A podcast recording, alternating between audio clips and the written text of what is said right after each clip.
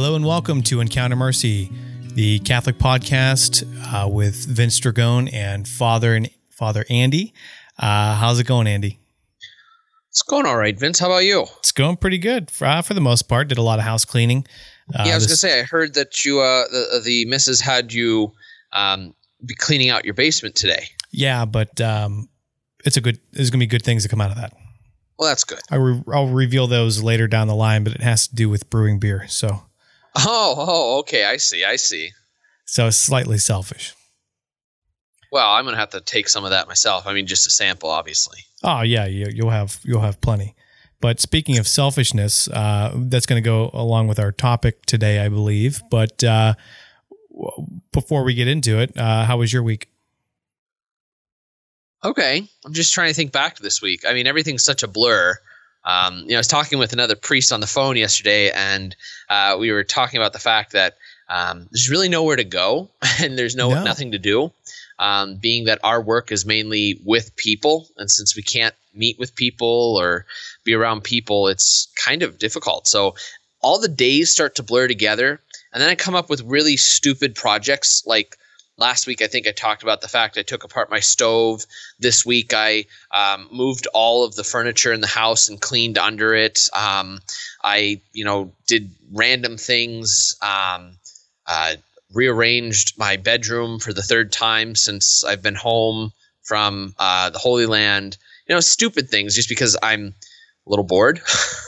And I did yard work. It was 70 here on Saturday, so I was out in the yard. I was pulling out all of the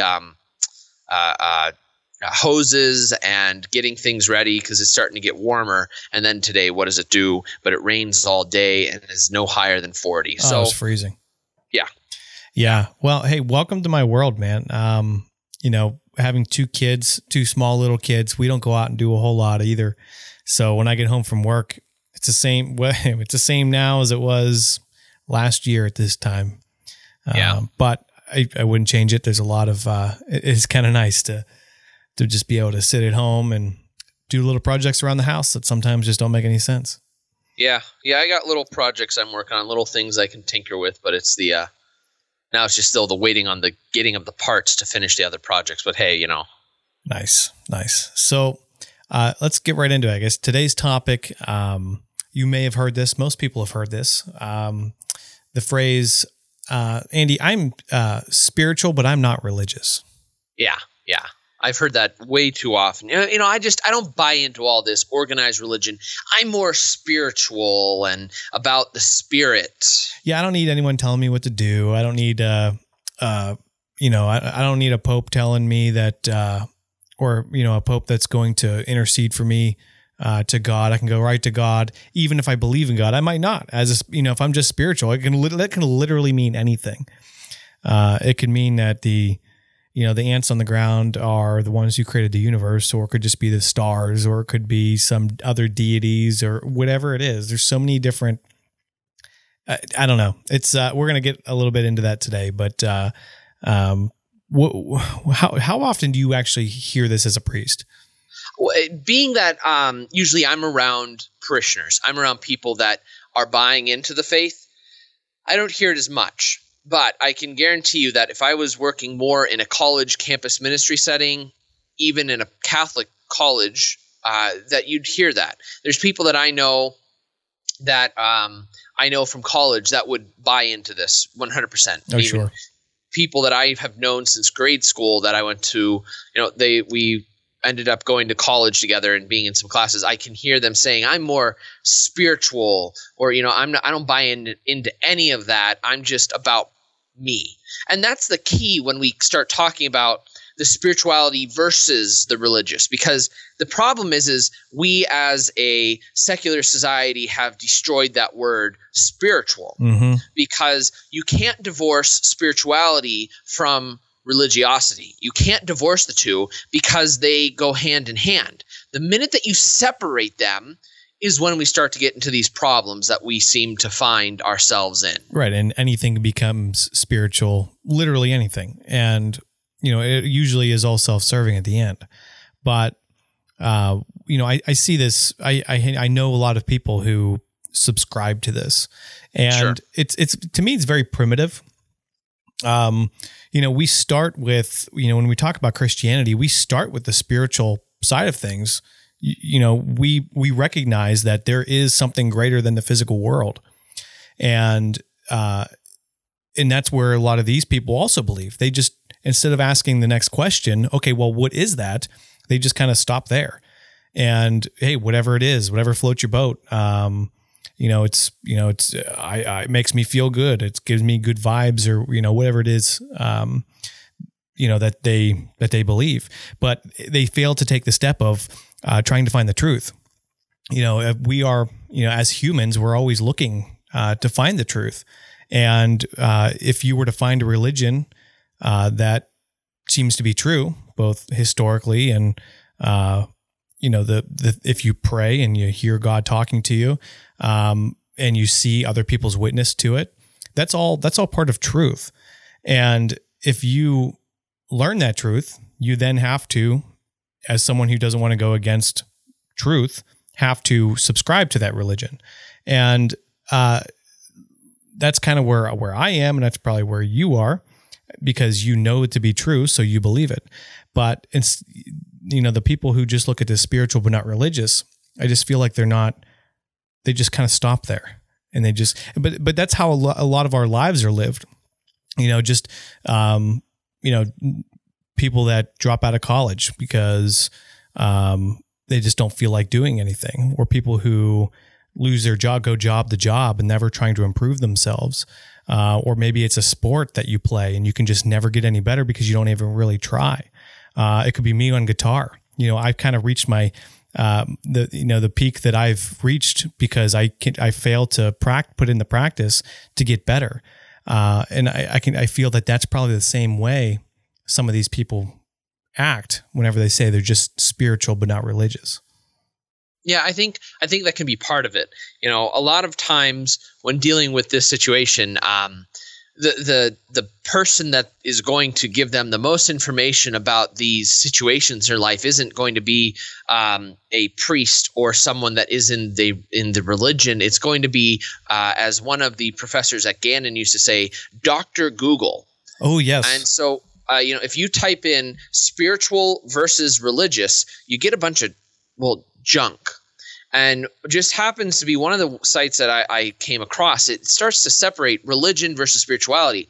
And you can tell that there's already a bias. Now, I'm going to be honest with you. No matter what, no matter who's writing something, there's a bias. But this bias is very obvious because they start splitting things from religion and spirituality. So they say religion by definition is a personal set or institutionalized set system of religious attitudes, beliefs, and practices, the service and worship of God or the supernatural.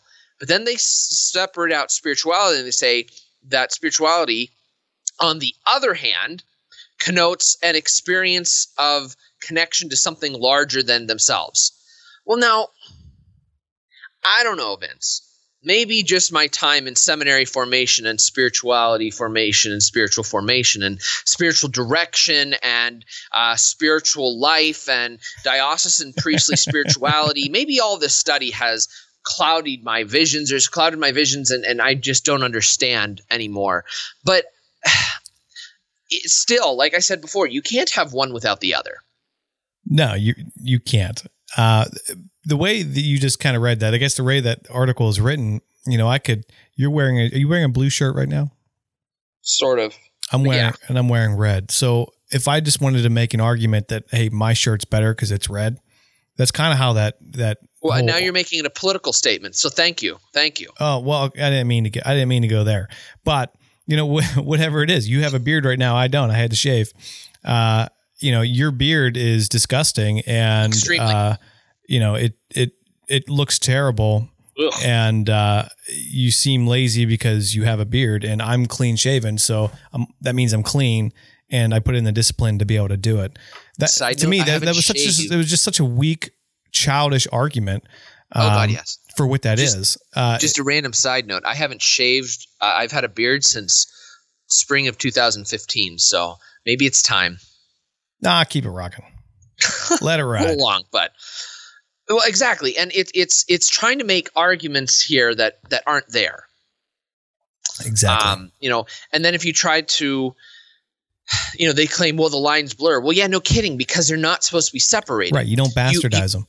Your religion and your spirituality, they need to come together and they need to be one. One of the things in seminary that they always taught us was, let's say you have to, especially once you get to theology, once you're doing your studies, you have to take that to prayer. Well, what in the hell does that mean? So let's say I'm studying something for canon law. I have to take that to prayer. Well, it kind of makes sense once you start getting deeper into the study of the faith that you need to take all of the things that you're learning to prayer to see where Christ is in them. Mm-hmm. Well, with that being said, that's automatically an entrance into the spiritual life. So you're taking these thoughts, these teachings of a religion, and you are spiritualizing them and bringing them into your forefront. But the problem is, with our world, they automatically say that religion, bad, bad, bad. As they say, religion, houses of worship, books of laws, eternal rituals, observances. These are equivalent of object referral, in which your attention is placed upon the objects in your experience, whereas spirituality leans more to a self-referral or the internalization of your awareness. But the problem is if it's one or the other, you're missing a whole experience. One of the things that this is the reason why some of this thought process and this teaching becomes a problem is because it can start to lead into heresy. There was a heresy. Now, see, I remember the themes of the heresies from class. So if anybody's out there and actually knows the name of them, that'd be great. I don't think this one is Gnosticism, because that's one of a hidden truth that's only revealed to specific people. But there is a heresy that says our bodies, bad, bad, bad. Physical reality, bad, bad, bad. And so we need to get rid of that and only be spiritual. And that crept its way into Christianity under the guise of Manichaeism. And so Manichaeism, one of the major teachings is that the human body is bad. Human's body bad. We only have it because we have to while we're here on this earth. So we don't really need to worry too much about it. We got to take care of it so we can live. But other than that, it doesn't matter. Well, I know Martin Luther had some of those thoughts as well. He did. And he revised his thoughts as life went on. But in the same breath, but that was one of the major things of, there were a lot of people in his time that were starting to feel this way. And one of them is actually St. Augustine. St. Augustine was a Manichaeist before he became a Catholic. He practiced this practice of Manichaeism, and he realized that this was not a way of life, And it ended up being that Manichaeism and this idea that the human body's bad has been condemned by the church, because our physical body is important. And why do I say that? Well, it all goes back to Christ. There is the belief, was Christ truly God or truly man? He can't be both. That's what their people are saying. So one side says truly God, therefore the body bad. Where do you think this now is leading to? Versus the body is good, or well, not even good, but it's just the fact that Christ was just this wonderful prophet. He wasn't God, so therefore he's not a god and not a deity. And that leads to a problem. He's both and. And God legitimizes with becoming man our humanness, our physicalness, our personality, us as human beings. The fact that I am fat and lazy, that is a part of me that I could change, yes, but as all the listeners, and if any of my friends are listening to this, I'm not going to at the moment, but that's besides the point. But the point is that our human physicalness, our bodies, our everything about us, it's important. It's not something that you can, like they say, go outside yourself. Well, that's not possible, because my only experience of life is the physical. Right. Hey, go back and reread that part of the article from the Huffington Post one about what is religion and all the bad things that it listed off. Let's see. Most mystical sects are also religious, as they seek as they worship the same deities.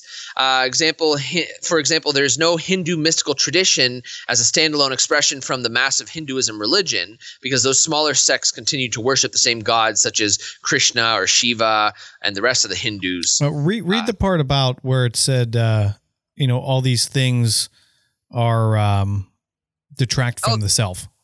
Oh, the whole test your belief. Well, what you just read before, just reread it. Oh, yeah. Okay, so spirituality leans more towards a self-referral on the internalization of your awareness of your soul. Spirituality is an inward journey that involves a shift in awareness rather than some form of external activity. As such, spirituality is much more about the inner understanding than outer worship. This is not to say that worship is not a part of spirituality. It is a matter on where the devotion and worship are directed. Yeah, to an inner or to an external practice, object, or figurehead, or to an inner soul, your higher self, or the divinity that lies within. Yeah, so the selfishness. So what I was trying to get you to say was, before you were saying how – and that was part of it. But on the religious side was, you go to these buildings and all this stuff, and these are just objects. Well, that's not what it is. We're all experiencing right now, having to have our religion at home right now. We're not going to a physical church. We're not doing these physical things that we would normally do, outside of our homes and such. And it's not detracting from our religion. Well, some could argue that you're not in the. If you're not in the right setting in a church, it's harder to pray. And I get that. I can't wait to go back and pray in a church. But the kind of the biggest thing I took away from that is it all detracts from myself. And if it detracts from myself, then it's not good. And so where have we ended up in the last, several decades here? I'm using the words decades again, from our last episode. But everything consumerism. Let's look at, we need to go shop. I need to go shopping. I need a new pair of jeans. I need this. I need that. I need to have the better car. I need to have the bigger house. I need to have the bigger salary. So it looks like, I'm successful. It's all, everything around us right now in the secular world is built on selfishness. It's all surrounded by me. So what do you expect? What do you expect with all this new stuff coming out that why would I want to worship someone else? Why would I want to give my time to somebody else when I'm the one who creates this? I create my own world, and therefore I'm the one who I need to pay respect to, not anybody else.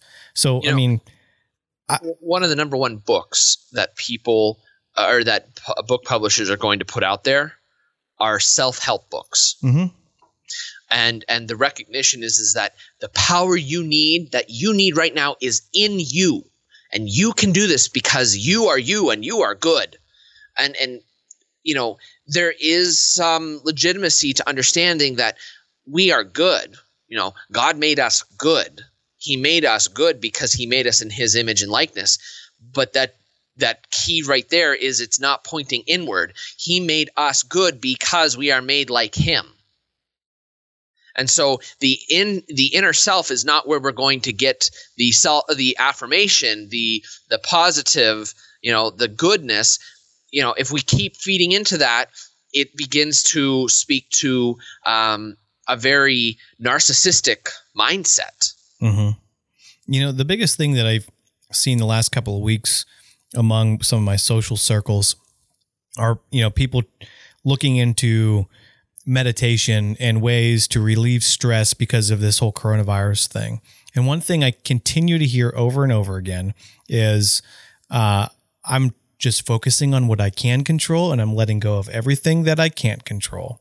And they're just, they sit there and people just meditate on themselves and trying to just calm down. And, the some of the biggest, issues I see with that are, God loves you so much that he wants us to bring our problems to him. Yeah. And he wants us to have redemptive suffering. And we've talked about that in, a couple of previous episodes. Yeah. But, don't just pretend those things don't exist if it's bothering you. Take it to God. Yeah. You can't ignore those things. And, whoa, I forget exactly where I was going to go. But basically anything that puts the focus on you is wrong. God wants us to focus on him, and he wants us to bring our problems to him. Right. And I think the one of the directions that I think we can easily go from what you were saying is, you know, this whole idea – there's two things that I want to kind of spin off with this. Is first off, spiritual people will try to claim that religion is exclusive because it sets boundaries, and spirituality is inclusive. The problem is that spirituality is a it's disguising itself in what they want to call inclusive, but it's truly exclusive because it's all about the self and looking inward. Mm-hmm. Whereas religion is looking outward and learning about God surrounding us and through his words and through his works and through his mercies and graces and everything with that. And then the other thing is spiritual people will want to say that religion is all about fear-mongering, where spirituality is, by contrast, discards the vestiges of fear and worry in favor of a more loving, compassionate approach to life. Well, and there's a problem with that, because the whole love versus fear. You know, when we think about the word love, what do you think, Vince? And this, maybe this is right, maybe this is wrong, but what do you think, Vince, is the opposite of love? Hate? No. Indifference. Yes. Indifference, because if you let's say you love something. Let's say I'm just going to go very stupid and go chocolate ice cream. Let's say you love chocolate ice cream. You have feelings for that, right? Let's say you hate vanilla ice cream. You have feelings for that. But if you're indifferent about it, there's no feeling there. I see where you're going. And so there is no – the opposite of love isn't hate, but it's indifference. And that attitude of – I can only control what I can control, and I'm not going to think about anything else. It makes sense? It makes sense for someone who's who's constantly a alpha person who wants to be in charge of everything. That's how they're going to they have to think. You know, a lot of very poorly explaining, but a lot of extroverts are automatically going to think that way of like, I got to control this. This is under my control, and I have control. No. No. And so when we are thinking about it's under my control, well, no, it's really not under my control. And so by saying, well, I'm not going to think about anything that I can't control, that's indifference. That's the opposite of love and hate, because you just are trying to become indifferent to it. What God wants from us is, in our meditation, is to focus on him.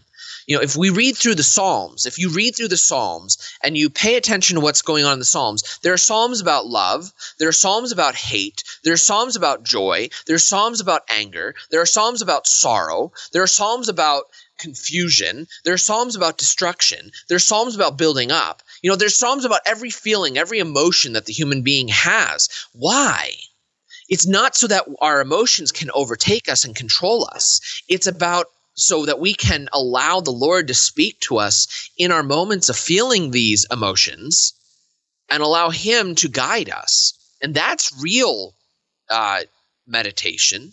But meditation that focuses inward completely ignores the reality that is around us. And, you know, what else does that do but, you know, it affirms actions that you take that may be contrary to what we would say, you know, what we should do. So what we would call a sin, someone who just takes it upon themselves and looks in it of themselves, they're going to convince themselves that whatever they're doing, whether they're sleeping around, you know, whether they're gossiping, you know, no matter what it is that they're doing, abusing drugs, whatever it is, they can just affirm that because their inner self told them that it's okay. One thing that we have to understand about moral law, because that's one of the areas that we're getting into, is moral law. When it comes to moral law, something has to be – when you make a moral ruling, the decision has to be semper et pro semper, as Father Afnugo taught us in class, always and forever. Therefore, it has to work across the board. So people who try to say, well, this works for me, but it's only for me in a moral understanding. Let's put it this way. Well, you know what? Only people that are raped can have an abortion. Well, no, there's a problem there. There's a problem there, because when we're talking about that, specific thing, the issue is that focus isn't on the reality that's happening there, and that's the death of a child. That's the death of a new person. And when we try to make an argument that says, well, only in this situation is this morally obliged.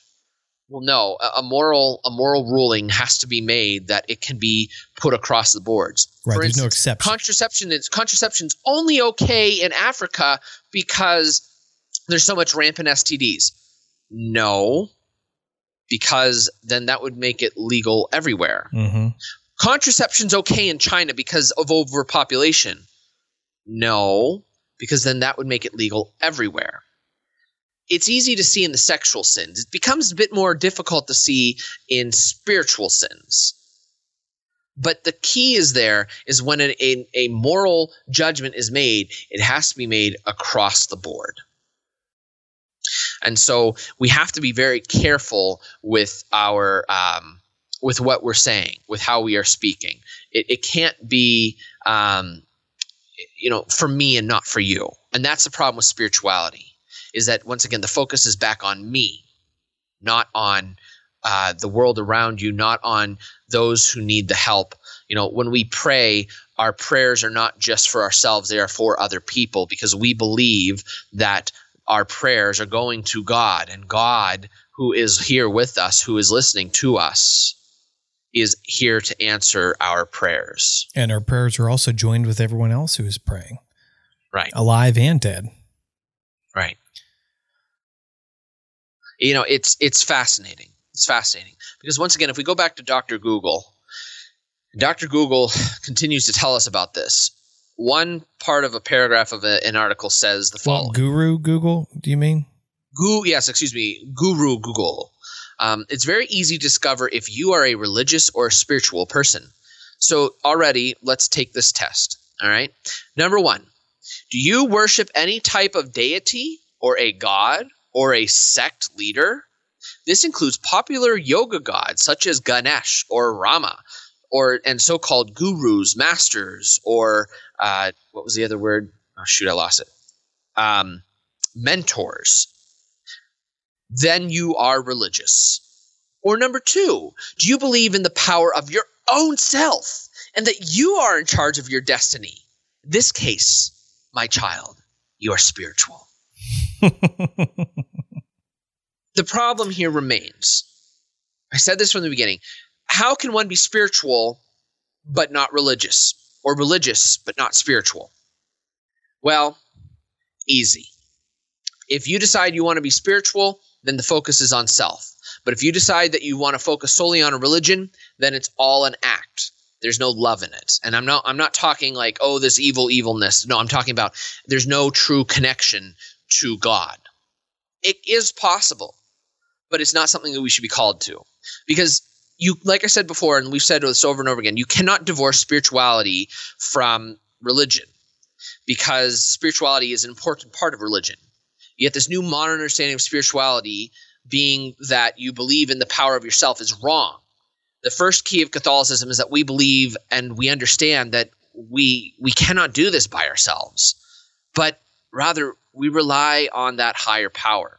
You know, AA, NASA, all of those anonymous programs, they don't require you to become Christian, but they were started by Catholics because there was a recognition that we can only do this by relying on a higher power. And Jesus Christ came to this earth to tell us that we had to rely on him. He never came to say that we can do it ourselves.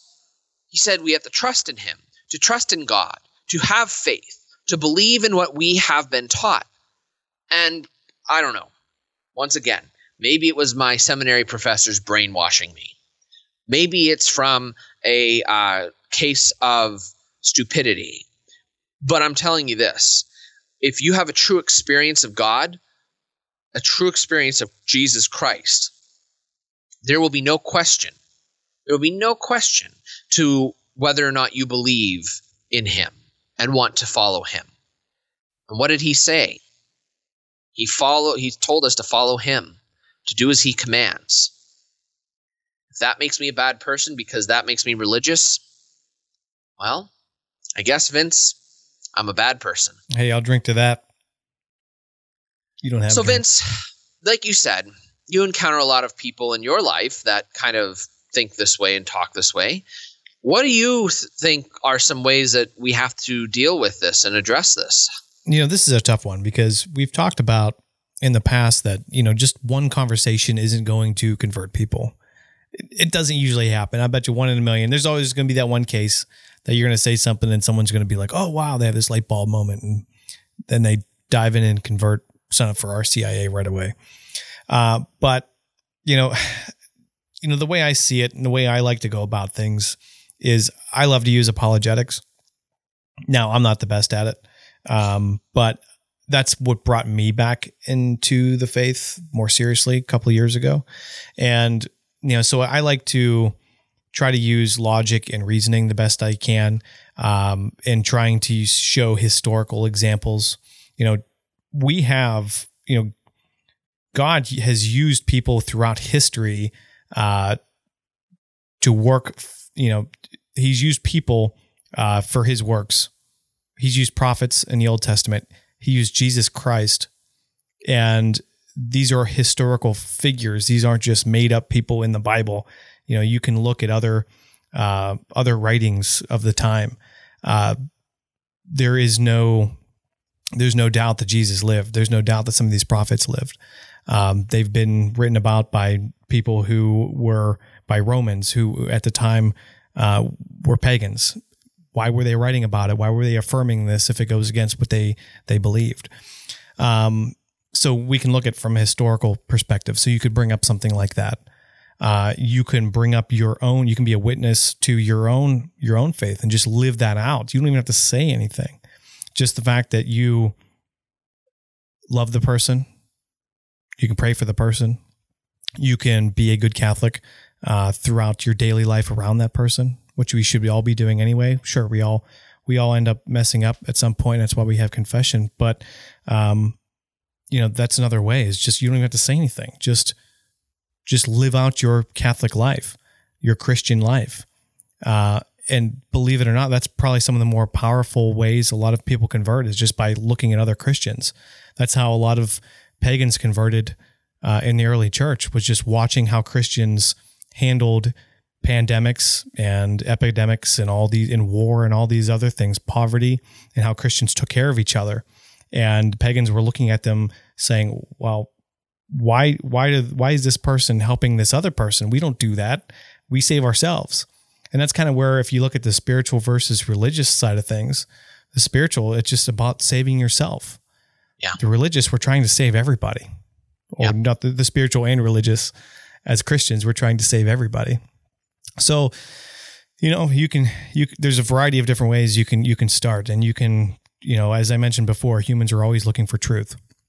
And so that if you find something that is to be true, even if it's a little nugget, you're going to want to investigate it a little bit farther and farther and farther until you come to the whole truth. And some of us are still on that path. Still, you know, you don't have, like I said, one conversation is not going to do anything, but as long as you can plant that seed that begins to grow.